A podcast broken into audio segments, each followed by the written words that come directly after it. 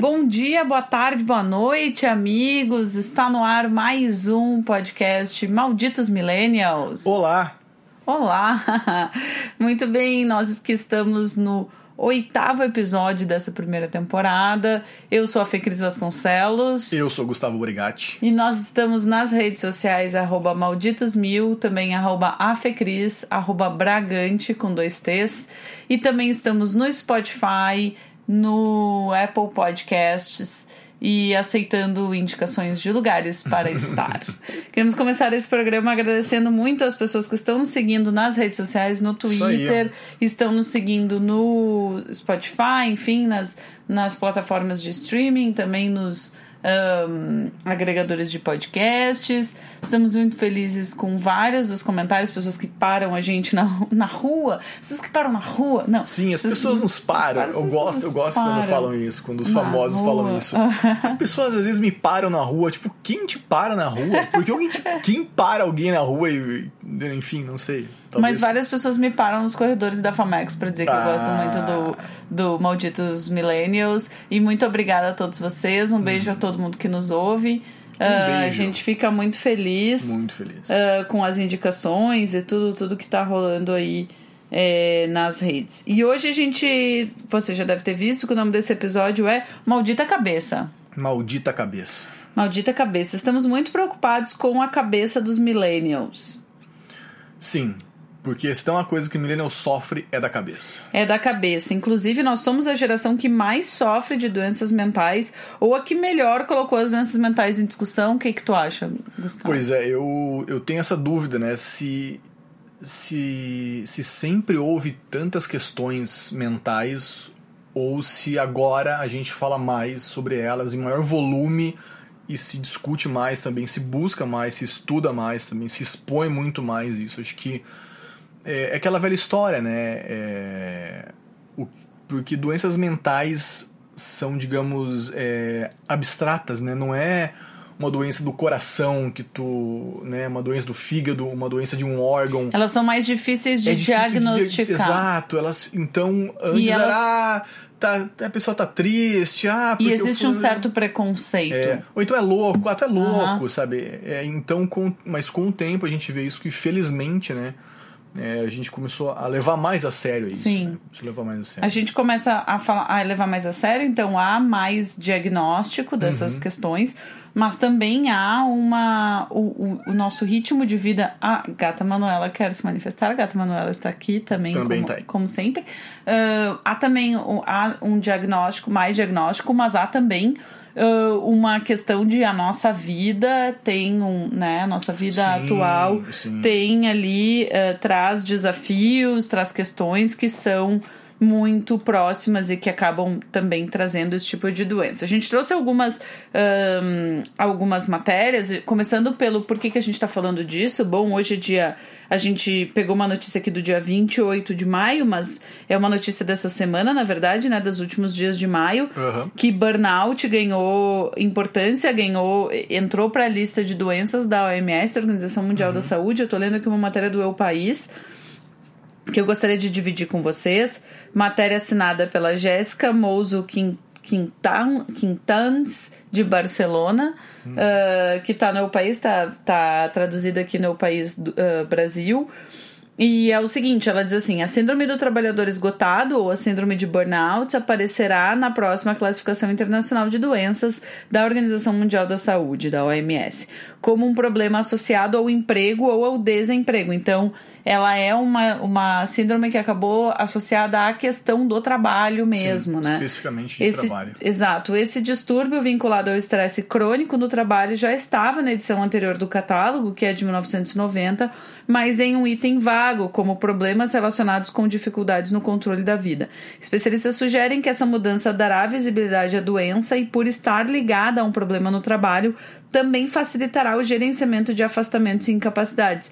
A nova classificação entrará em vigor em 2022. A síndrome do desgaste emocional, como explicitada na nova classificação, está associada ao estresse crônico no trabalho, caracteriza-se pela despersonalização das tarefas, exaustão emocional e física e baixo rendimento. Quem nunca, né? Uhum.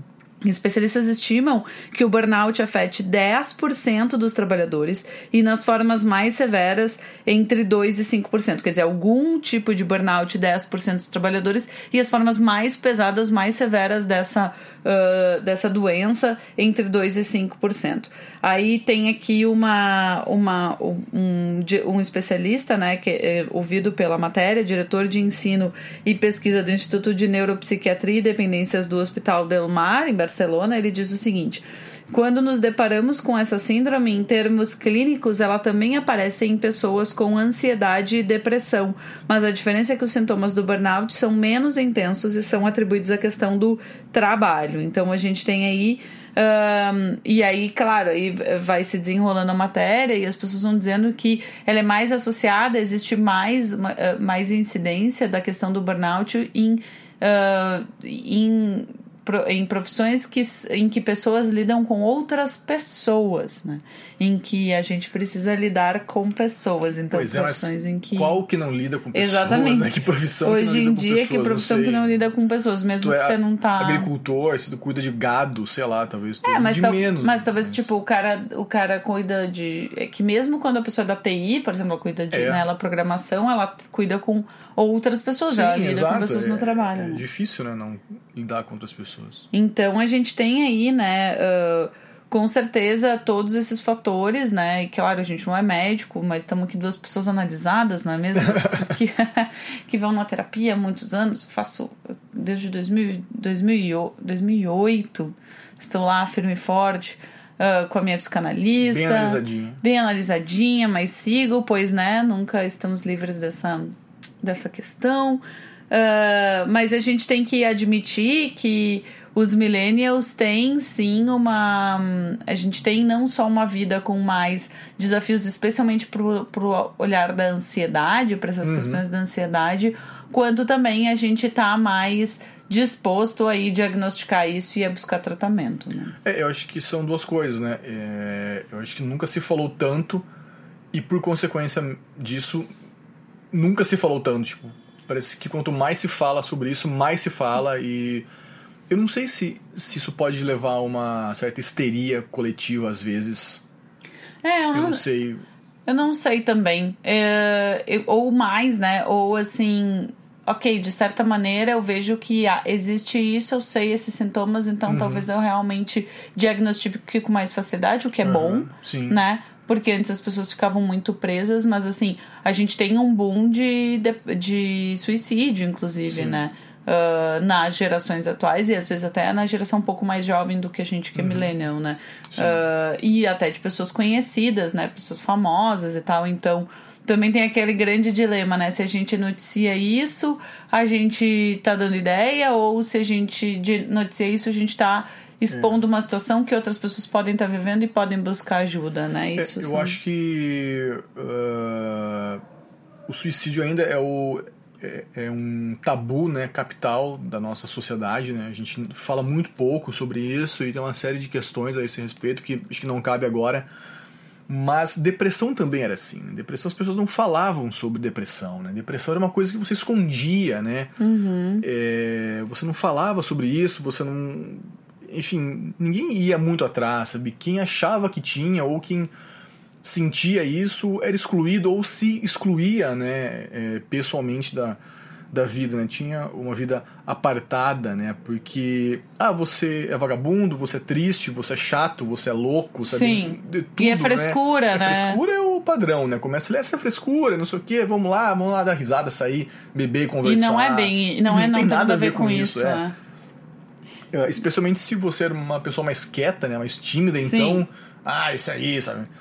Enfim. E, E a própria pessoa muito mais, né? identificar, né, a depressão nela mesma, assim, será que eu não tô, é, será que eu tô bem, será que eu não tô bem, será que, né, aquela música Uhum. do, que a gente, que a gente gosta muito, né, que é um poema do, do Daniel Galera Aham. e que o Arthur de Faria musicou, que é Você Tá Bem, né? Se Tá você ouve Radiohead e Aham. acha me- a melhor coisa da vida é fazer uma xícara de café e esse momento acontece de manhã.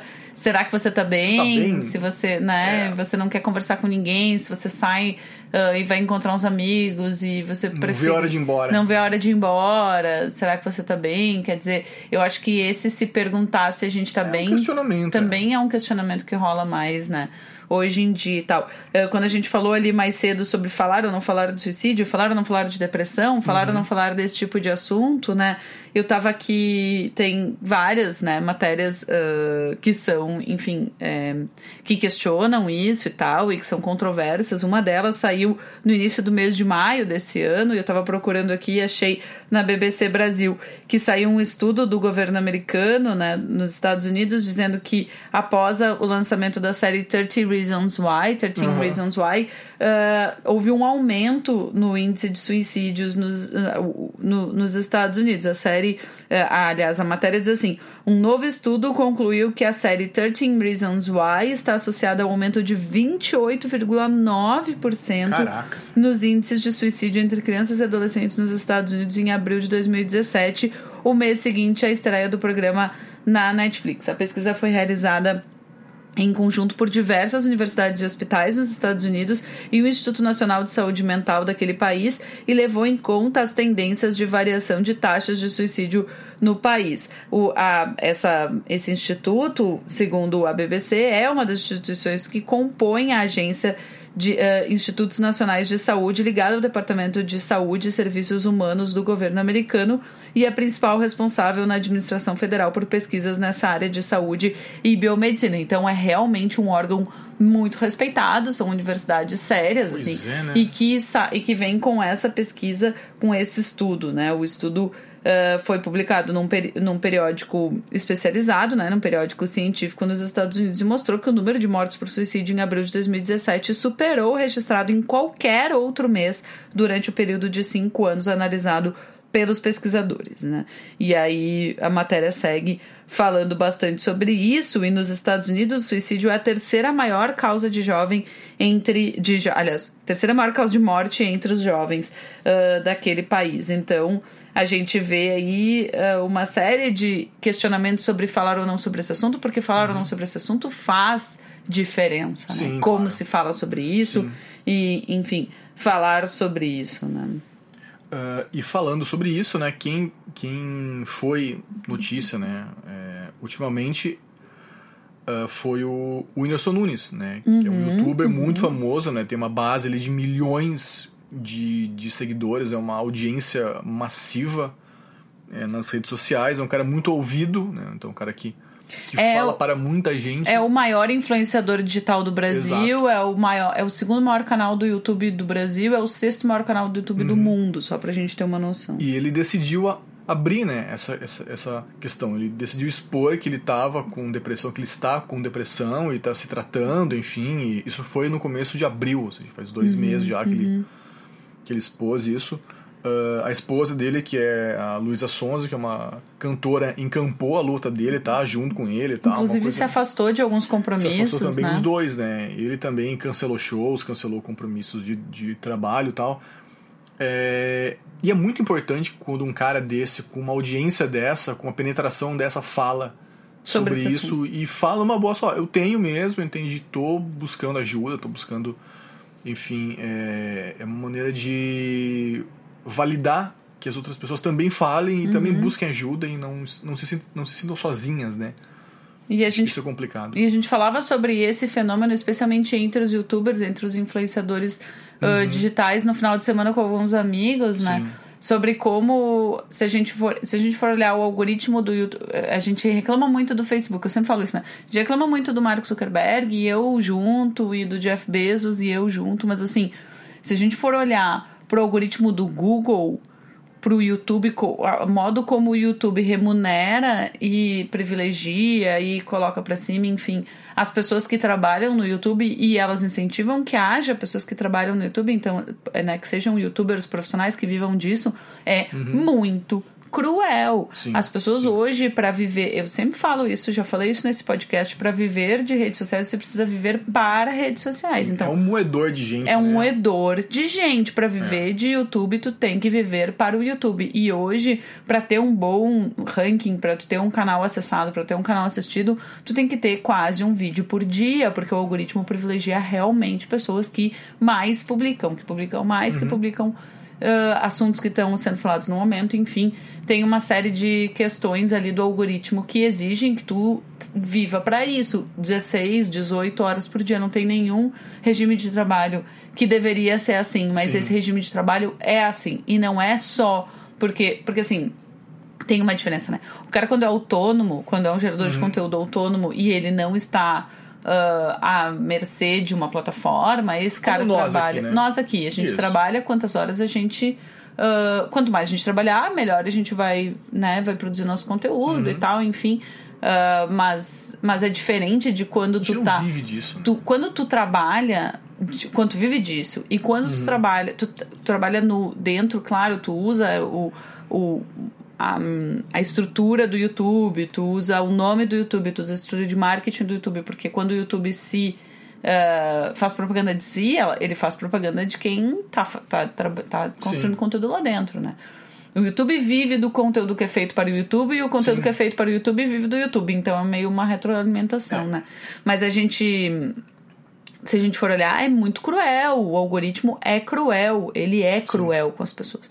Ele escraviza praticamente exato. as pessoas, Exatamente. né? Elas são cada vez menos remuneradas, cada vez se ganha menos dinheiro por cada vídeo, por cada clique, por cada 10 mil cliques, 20 mil cliques, 20 mil views, e cada vez se precisa trabalhar mais para ganhar a mesma coisa ou menos. Então, assim, é, e para ser visível, né? Então é uma, é uma lógica muito cruel. E aí a gente tem os influenciadores digitais, que são pessoas que produzem um conteúdo que pode ser bom, pode ser ruim, as pessoas podem gostar ou podem não gostar, mas hoje são importantes no ecossistema de conteúdo do mundo inteiro, né? Elas são importantes para a publicidade, porque elas fazem com que as marcas cheguem nas pessoas, elas são importantes para o jornalismo, para a comunicação de modo geral, porque elas colocam assuntos em pauta, elas falam sobre as Exato. coisas, então elas são importantes no ecossistema, né? Do- no- no- na sociedade como um todo.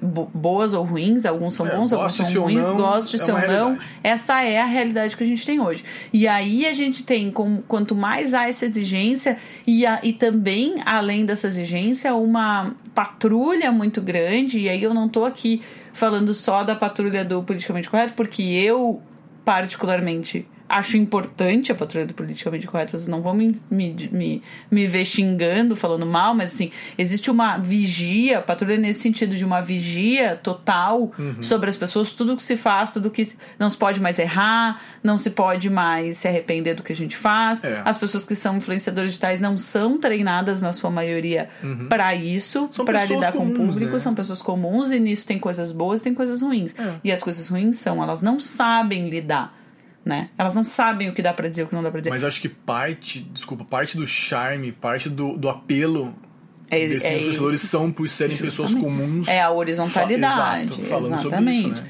Então, não, é justamente, é isso que chama a atenção das pessoas, é a horizontalidade, né? A gente tá nesse momento todos para todos e é um de nós que emerge, né? Quando Uhum. sim. um influenciador digital. O Whindersson Nunes é um cara do interior do Piauí, com um sotaque que ninguém. A não ser que o cara estivesse fazendo piada de si mesmo, e não é o caso do Whindersson, ele faz piada, mas não é sobre, sobre ser nordestino ou sobre ser. Né, Uhum. co- que é diferente do. Do Didi, por exemplo, diferente do, do Tom Tom Cavalcante, é. né? Ele, Do Chico que são ah, humoristas que vieram do Nordeste, mas que faziam muita piada sobre ser, do, ner- ser nordestino, né? tiririca, essas do- coisas. E, e- e o, o, o, o Wind, enfim, pessoas que vieram do norte e nordeste do país, que, que fazem às vezes piadas sobre a sua origem, o, o seu povo, né? Mas o Whindersson não, o Whindersson é um cara que ele é desse lugar e ele apareceu apesar de a grande mídia, apesar de, a de, né, de, de a mídia hegemônica não ser favore não favorecer pessoas como ele, pessoas que têm esse sotaque, pessoas que têm esse estereótipo, pessoas que têm essa vivência, pessoas que vêm desse lugar que ele vem, né?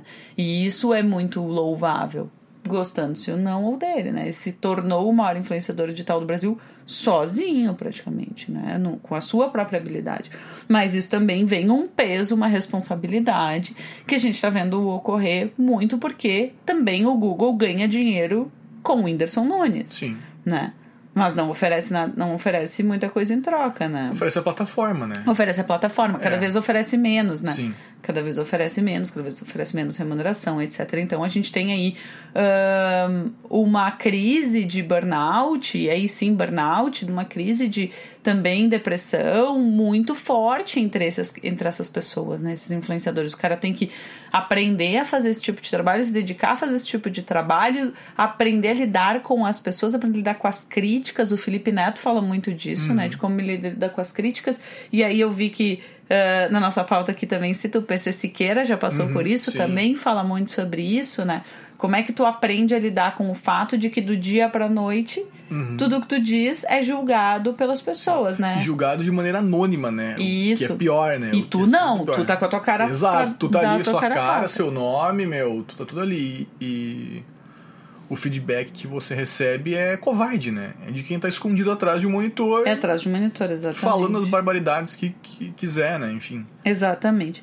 E a gente, ah, bom, a gente tá falando aqui, né, que os, tá falando todo o tempo dessas questões de doenças ah, ligadas à, à emoção e à mente, enfim, e à psique.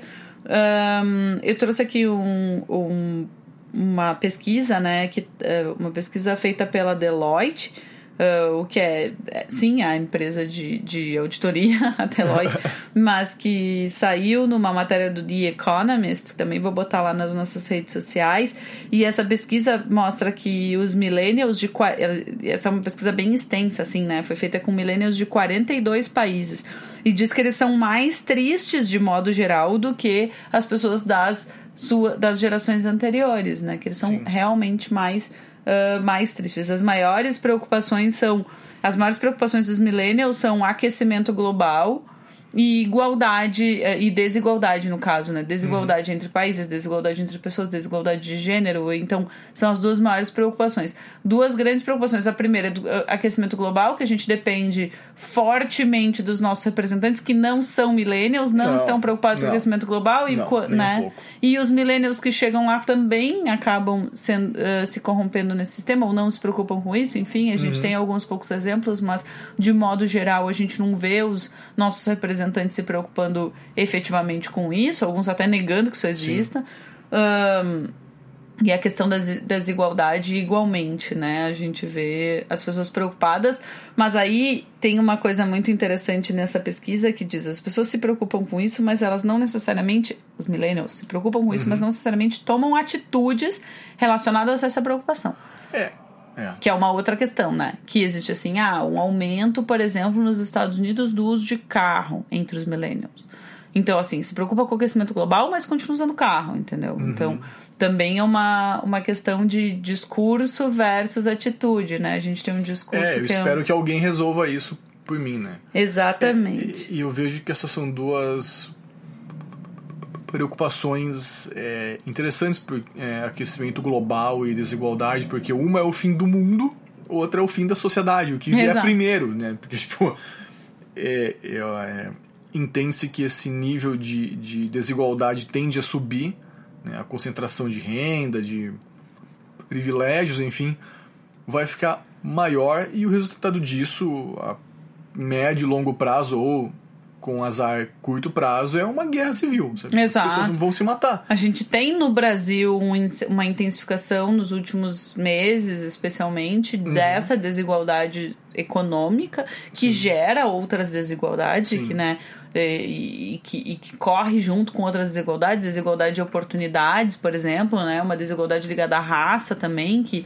as pessoas mais as pessoas negras as pessoas, são as pessoas mais pobres e também são as pessoas que têm menos oportunidade. Parece que tudo empurra as, as pessoas que estão ah, que têm menos oportunidade vão sendo empurradas para a margem da sociedade e as pessoas que já têm mais oportunidades estão sendo empurradas para o centro especialmente em momento de crise econômica né porque daí todo mundo quer segurar o seu e quem Uhum. Sim. tem mais quer segurar mais Claro. né lógico Ah, E nós temos é, representantes que historicamente incentivam essa desigualdade. Uhum, né? Eles, para o sistema, é interessante que haja essa desigualdade. Eles Uhum. não lutam contra, eles querem que tenha cada vez mais Uhum. Desigualdade, eles só não contam que talvez uma hora vai dar uma merda a valer, assim. É. As pessoas não vão só é, roubar, sabe? Não vão só part... vão, vão meter o louco a full, assim, sabe? Vai ter... É, e essa, essa erupção que a gente viu os millennials terem, né, ali por 2013, a gente viu isso acontecer na, na Primavera Árabe, a gente viu isso acontecer em movimentos como Occupy Wall Street, a gente viu isso acontecer aqui no Brasil nas jornadas de 2013, né? A gente vê esses movimentos acontecerem, mas a gente não, a gente não vê uma paridade de discursos e de atitudes. E a gente vê também uma retomada da direita, da extrema direita hoje, né, que não é um, uma pauta contra o aquecimento global, ao contrário, não é uma pauta contra desigualdades, ao Não. contrário, é uma pauta liberal, uma pauta, né, pelo, pelo, né, pelo pela, Da pela manutenção dos manutenção privilégios. dos privilégios, pela manutenção da, tá das, das, das do, do- da propriedade, né, pelo direito à propriedade, enfim. Uhum. Então a gente tem também hum, essas questões muito é, é um momento muito estressante, me parece. E agora É. voltando à nossa pauta principal, Uhum. né? É Que um momento essa pauta. é um momento muito quente, né? Muito à flor da pele, assim. Se a gente for olhar pra trás, a gente vai olhar 2013, faz cinco, seis anos. Cinco, seis anos, né? 2013. Uhum. Sim. E a gente for pensar de 2013 pra, cá- pra cá, tudo o que aconteceu no Brasil, mas também no mundo, Sim. Tudo o que aconteceu de 2013 pra cá, a gente vai enlouquecer. Aqui no Brasil a gente teve um impeachment, um quase outro impeachment. Se o Temer, se não tivesse havido um grande acordo para manter o Temer lá até o final, também poderia ter havido um outro. A gente teve dois ex-presidentes presos, incluindo o Temer, o Lula preso, eleições que são questionadas por muitas pessoas como foi a justiça dessas eleições. A gente tem a eleição de uma pessoa que não poderia ser mais oposta ao governo anterior que a gente teve por tantos anos. A gente teve gente na rua pedindo uma pauta, a gente na rua pedindo outra pauta. Muitas incursões na rua, né? Muitas pessoas indo à rua, indo às ruas. É, a gente tem um, um milhão de. Cada hora acontece uma coisa nova, né?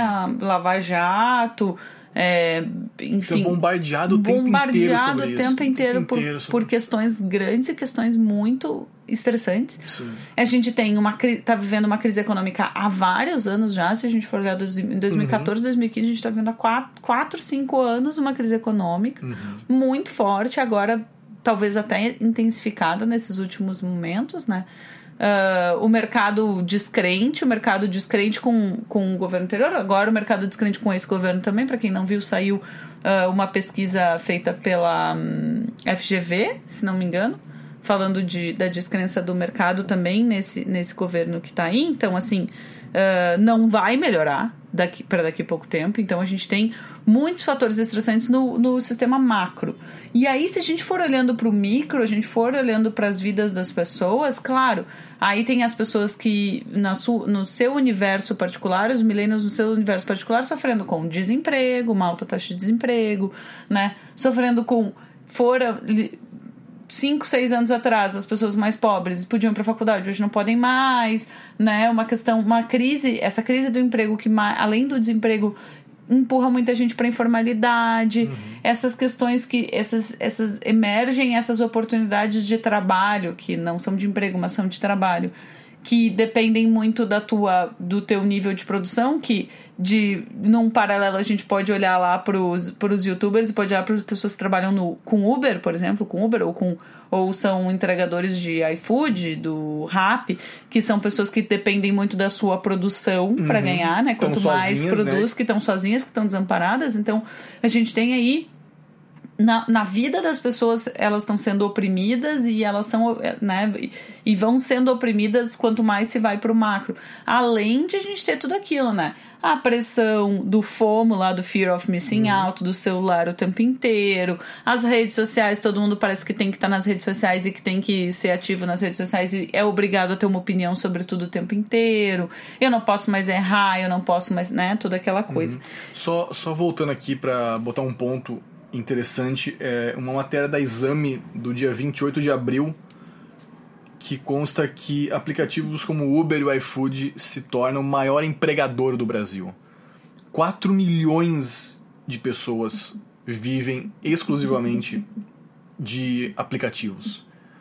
E a gente sabe que aplicativo não é uma, uma mãe, né? Aplicativo é. Meu, Claro! Os caras estão te arrancando o couro e te entregando migalha. E ao mesmo tempo disso. a gente tem aí, pô, é um problema, mas também é uma solução para as pessoas que não têm outra oportunidade, então, né? mas- Nesse momento de desemprego. Então a gente tem aí É um- muito ficar entre a cruz e a É espada. Ah, pelo complexo, menos tem isso. Pô, mas pelo exato. menos tem isso. Pô, a gente não pode se contentar com pelo menos E ter daí isso, sabe? imagina o desespero, né? Não é que não, não é de causar burnout no cidadão, não é de Sim, causar sim. depressão, não é de Exato. causar Como é que a pessoa não vai ter um, um burnout? O cara é Uber, sabe, faz o Trabalha Uber 16, 16 horas 18 por horas dia por dia. tirar uma grana, entende? Não foi Correndo- treinado para trabalhar com Não, isso, não ele foi só não sabe dirigir um um- carro. Exato. Entende? Ele não tem culpa disso aí, sabe? Ele não é o culpado. Ele é a vítima de, de, de uma, uma cadeia de acontecimentos que está enriquecendo muita gente, enquanto outras estão na miséria. Cada vez mais gente está tá na miséria. Um sistema que é feito para moer as pessoas. Exatamente. Um moedor de gente. Então, a gente vê aí, claro, esse sistema moedor de gente existe há muito tempo, mas há também uma preocupação, acho que uma forma, também como a gente é bombardeado por informação o tempo inteiro, a gente também é lembrado disso o tempo inteiro, né? Como se a gente tivesse com a pele queimada e fosse cutucado o tempo inteiro, sabe?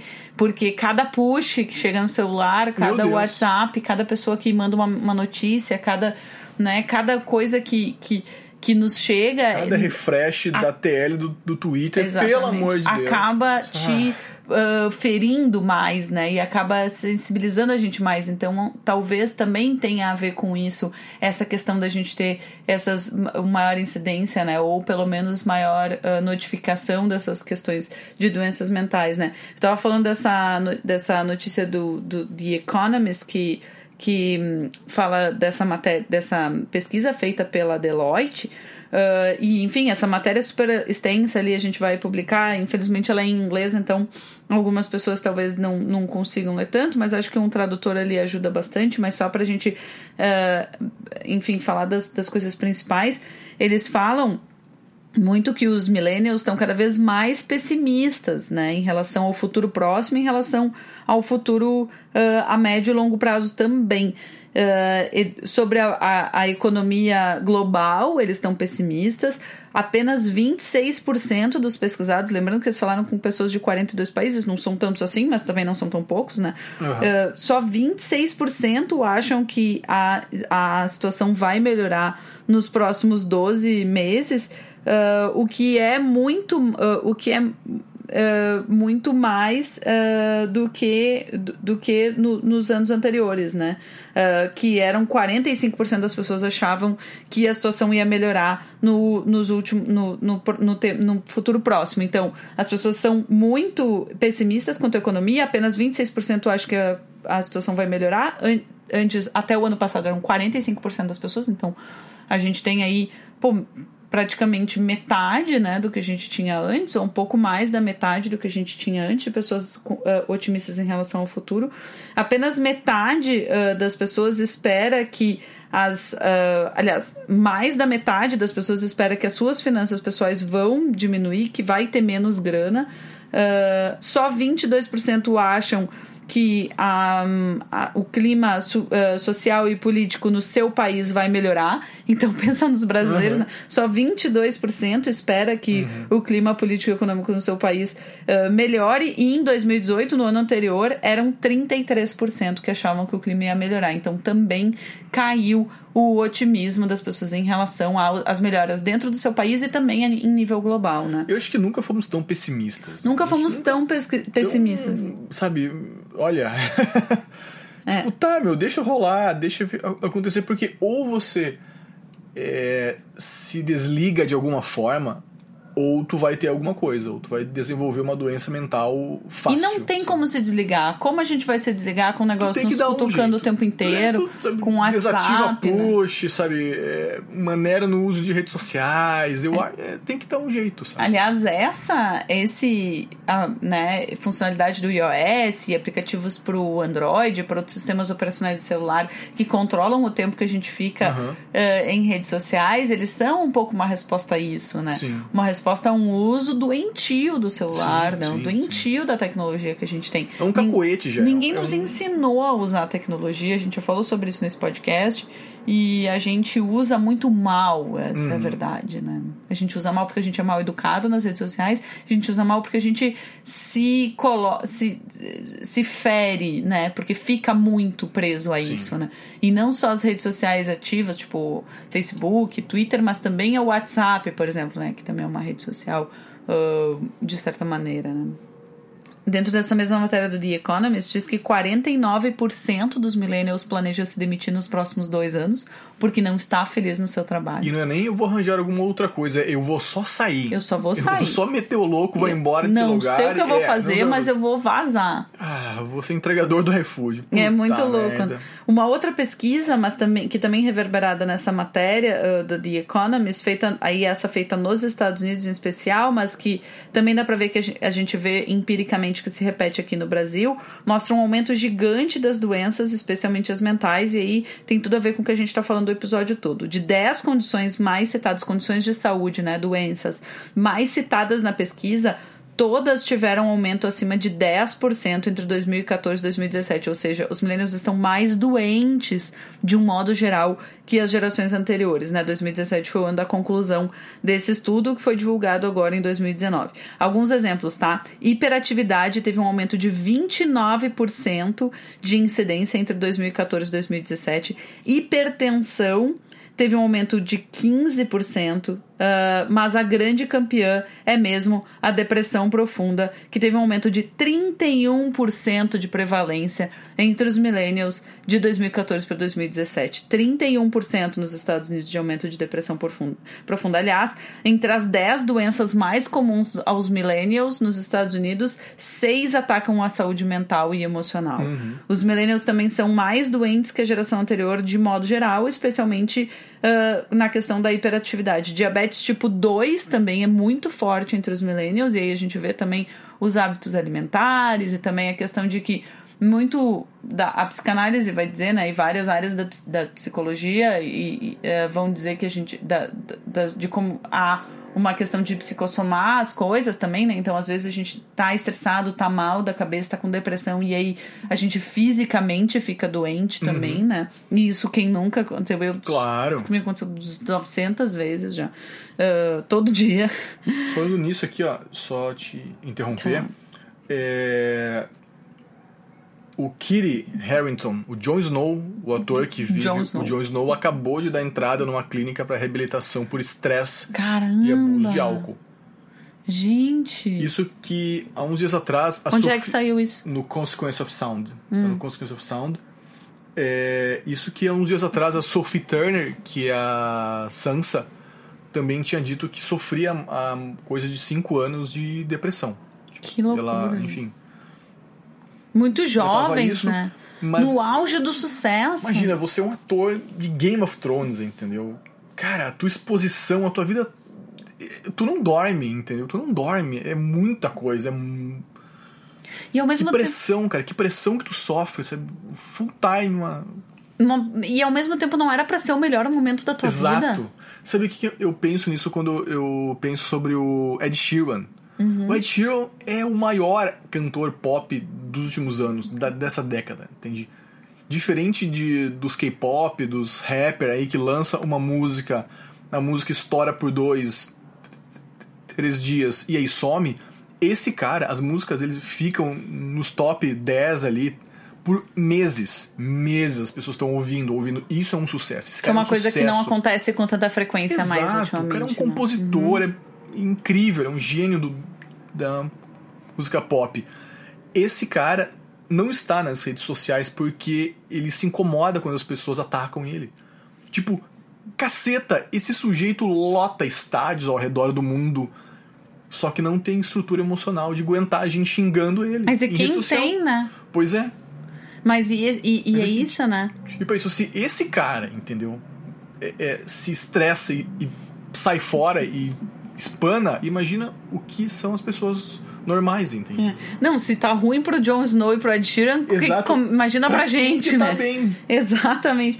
E só pra falar ali da, da, das questões da, da depressão, né, entre os millennials e gerações anteriores, as mulheres millennials sofrem mais de depressão do que os homens da mesma geração. Sabe quanto mais? Hum. 108% mais. Então Caraca. as mulheres millennials estão muito mais deprimidas do que os homens Pai, millennials, é. mas de modo geral, essa geração tem muito mais depressão do que as gerações anteriores, segundo essas pesquisas, claro. Em compensação, os homens sofrem 34% mais de alcoolismo e dependência de, de substâncias do que as mulheres millennials. Então a gente tem aí dados muito preocupantes para essa geração, só para dizer que não é uh, nem só de flores vivem os, nem só de né, ser feliz e reinventar o, o mundo vivem os millennials. Não, a gente tem várias questões muito importantes que a gente precisa lidar e aprender aprender pô a gente é a primeira geração absolutamente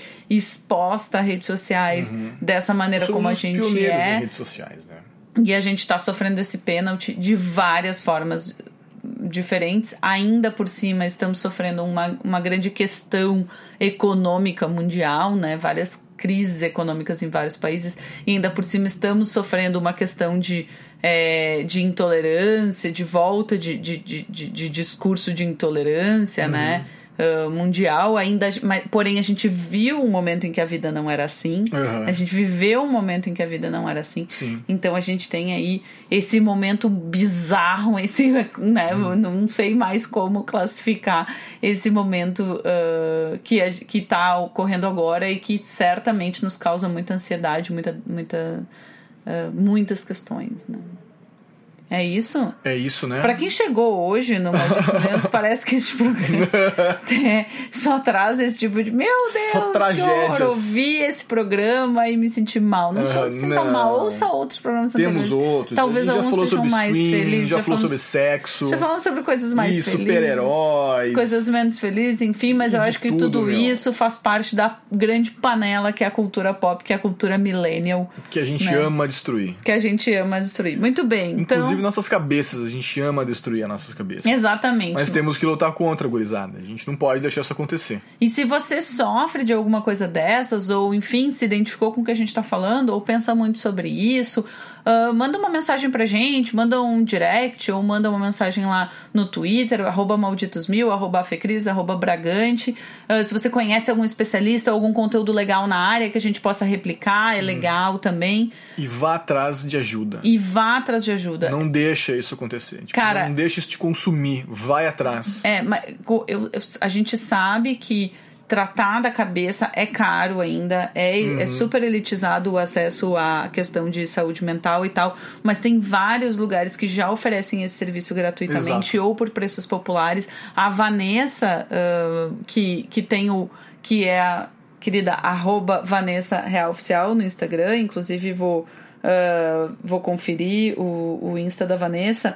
Ela, que é uma influencer, há muito tempo, enfim, trabalha nessa, nessa área de redes sociais há bastante tempo, fez uma lista muito legal que eu vou replicar lá no, no nosso Twitter de é, Vanessa, arroba Vanessa Real Oficial, Vanessa Muskoff, aqui gaúcha, né, para quem está nos ouvindo de outros lugares, um, gaúcha, mas, mas que tem 34.700 tá seguidores, mundo, ou né? seja, está no tá mundo. No mundo, tá no mundo. Uh, a Vanessa fez uma lista de lugares que oferecem uh, ajuda e, e, atendimento psicológico gratuito ou com preços populares. A gente vai tentar replicar essa lista. Tem lugares, tem saídas, conversar às vezes, né? Comece com uma conversa, comece procurando ajuda, comece indo atrás, porque. E comece desligando seus aplicativos de redes sociais, tirando eles do celular Sim. ou tirando as notificações, enfim. Talvez isso ajude um pouco. Certo? É isso aí. É Vamos é isso nessa. aí, é assim que a gente lida, pelo menos, mas a gente tá é. sempre meio, meio, meio doidão. O importante é tentar. O importante é tentar e não desistir, gente. Não, não desistir, não desistir nunca. Então tá, um beijo para vocês, nos sigam lá no Twitter, arroba Mil, arroba Fecris, arroba Bragante. É isso aí. Nos, nos falamos na próxima semana. Críticas ou sugestões estamos abertos, mas sejam educados, porque estamos aqui sendo educados com vocês também. É. Ok, um beijo. Valeu, Falou. até mais. Até.